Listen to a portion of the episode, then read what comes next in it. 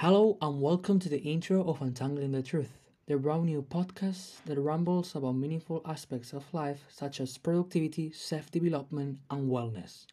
The main focus is to uncover the uncharted feelings we cope along with in our life's journeys. My name is Gonzalo, and in each episode I'll talk about tips, news, and my personal thoughts towards what's truly important to find happiness and fulfillment at work and in life. I hope you join me in this new path don't rush life, and bye bye.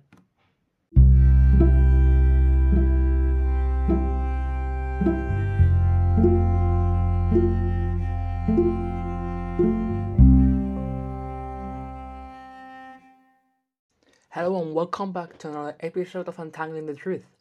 My name is Gonzalo, and as you know, I love to share stories with you. In the last episode, I told you that I was going to talk about how time management works and what uh, pro or productivity says about it. Um, today I have something new.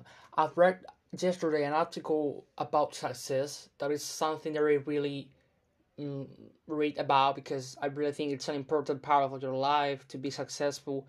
Um, many times we are, you know, mistaken about the concept of being succeed because we usually think about business success is about winning a lot of money, gaining a lot of monetary, um, acquiring a lot of things, um, you know, big houses, um, nice cars. But that's not about it. I mean, you can have that, you can be happy about it, but happiness and success is not correlated always. And I realized that the real secret of success is self loathing and now uh, when I read the article I found about it. It's from the blog highexistence.com and it was published in 2019 in the day of my friend in the day of my um my birthday sorry. I don't know what i'm even saying. Anyway let's go into it. Last week i watched free solo a documentary about 33 year old alex honnold's attempt to free climb el capitan in 2017. It's a horror film actually. You watch it screaming in your seat as the likable young man dangles by his fingertips 2,300 meters off the ground in Yosemite. Even the cameraman can't watch. Yet, he managed it, grinning all the way. What powers this superhero? Honnold is quite frank about the secret of his success. He's dreaming, he says, but a bottomless bit of self-loathing. His father died when he was young, and his rather icy mother didn't hug him or show him much affection, but instead told him repeatedly that nearly is not there and that good is not good enough. That's what powered him to success. A critical mother plus an unusual amygdala which doesn't really feel fear, plus layers of stoic armor. He's able to climb to the top of his bird because he has no fear and no attachments. He lives in a van. He doesn't have a girlfriend. He and he eats his dinner straight from the stove pan with a spatula. He's totally focused on climbing. He accepts that every day you may die, and there's nothing wrong about that. But one day he falls in love. He met Sanni, a beautiful, bubbly, and basically adorable woman, at a booking singing. He decided he decides to give it a go, though she's barely committed to her and the start of the film.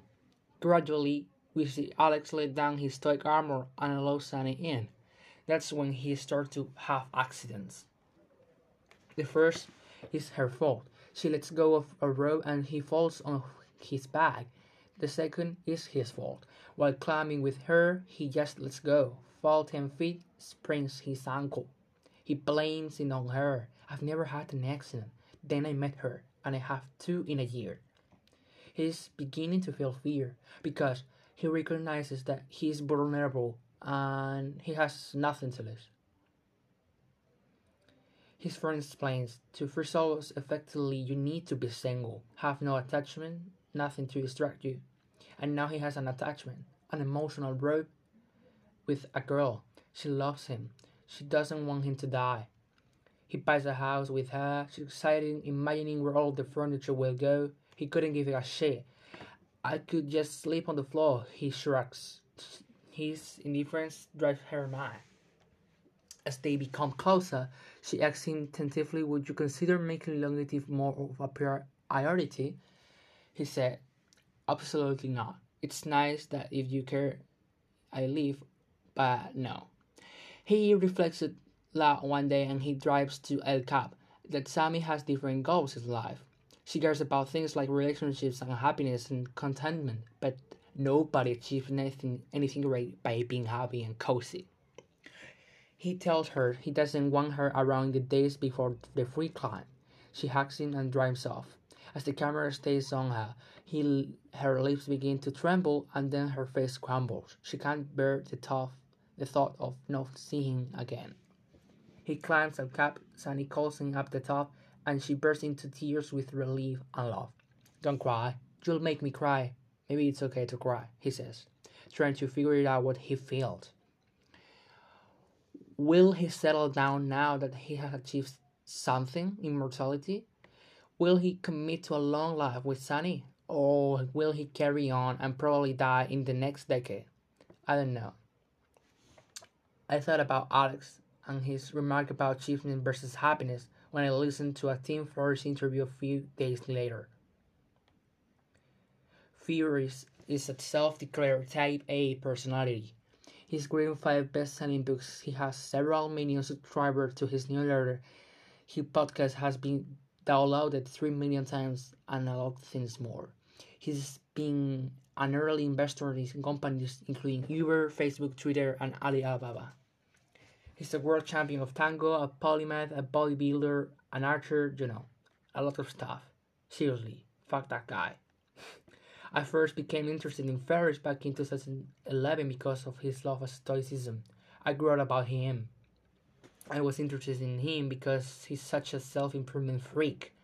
There was something fanatical obsessive about his self experimentation and his obsession with being the best he could in all facets of his lives.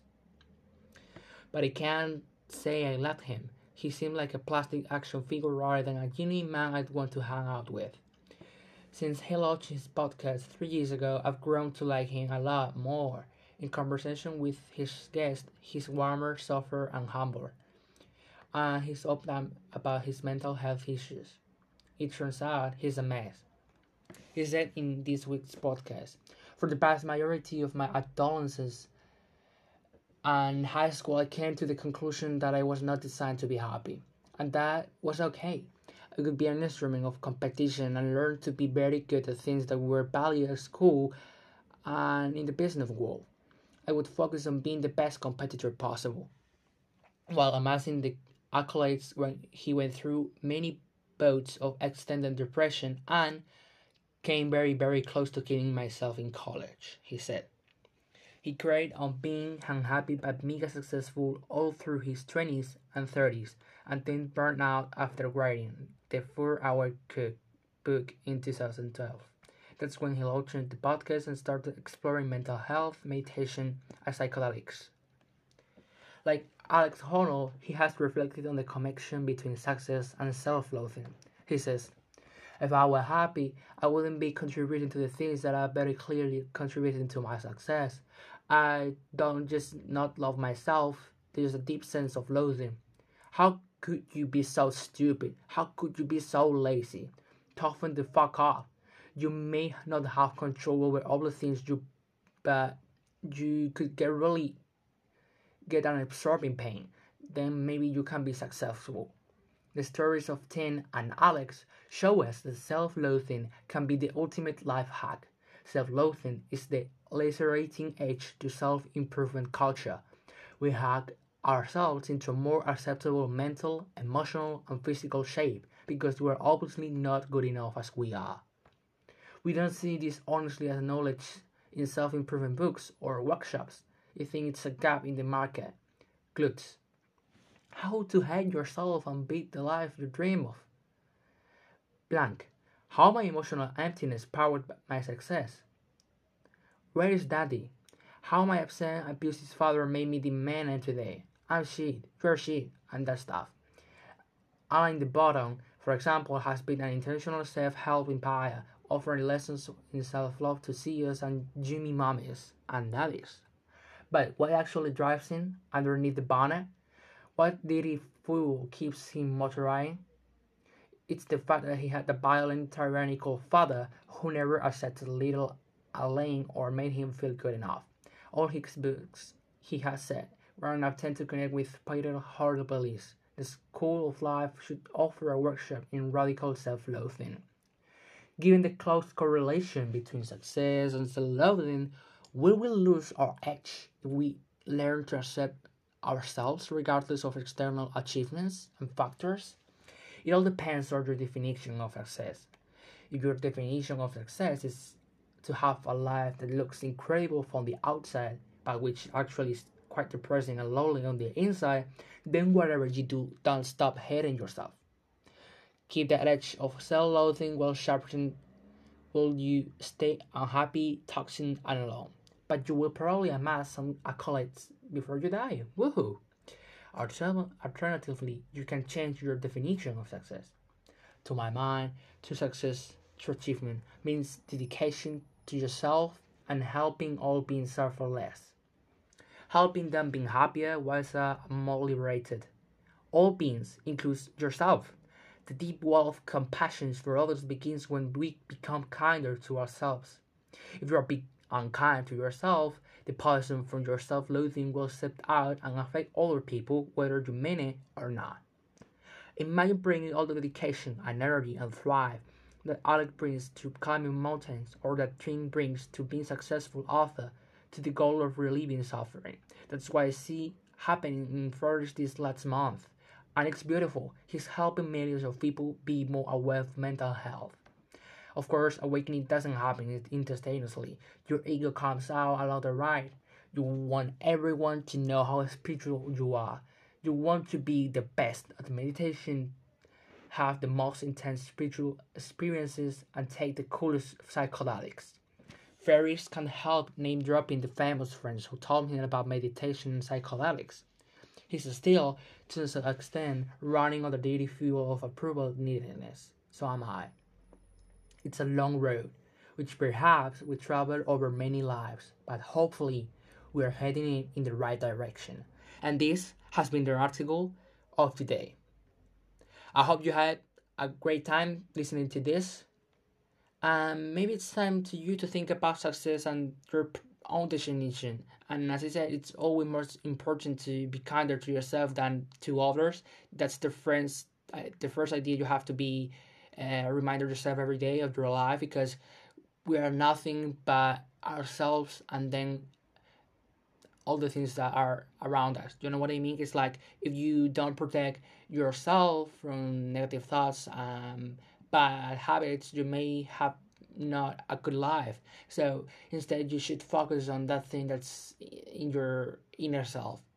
You should be more meditating about your self awareness. If you are good, if you're bad, if you're feeling happy, or or if you're feeling back in track in life. So sometimes you need to have that time to think about yourself, and this is when you should think about all the things related to your life, whether it's personal or business thing, because you need to be clear about your your I don't know your aims, your ideas, your I don't know how to say it, you know what I mean.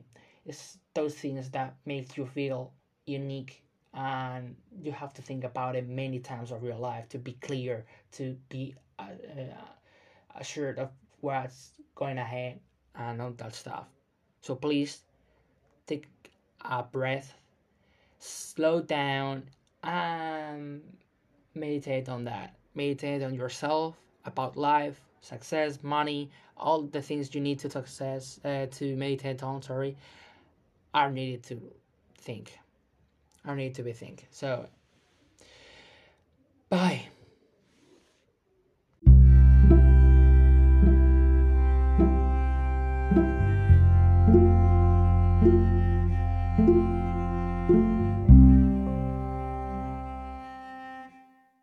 This is the end of the episode. I hope you like it as I did. And hey, don't forget to share with the people around you. The podcast is available on Spotify, Anchor, and many other platforms such as Apple Podcasts and Goodpods. So if you have any friend on Apple or Windows, doesn't matter, please tell them to give it a look. I mean, why not?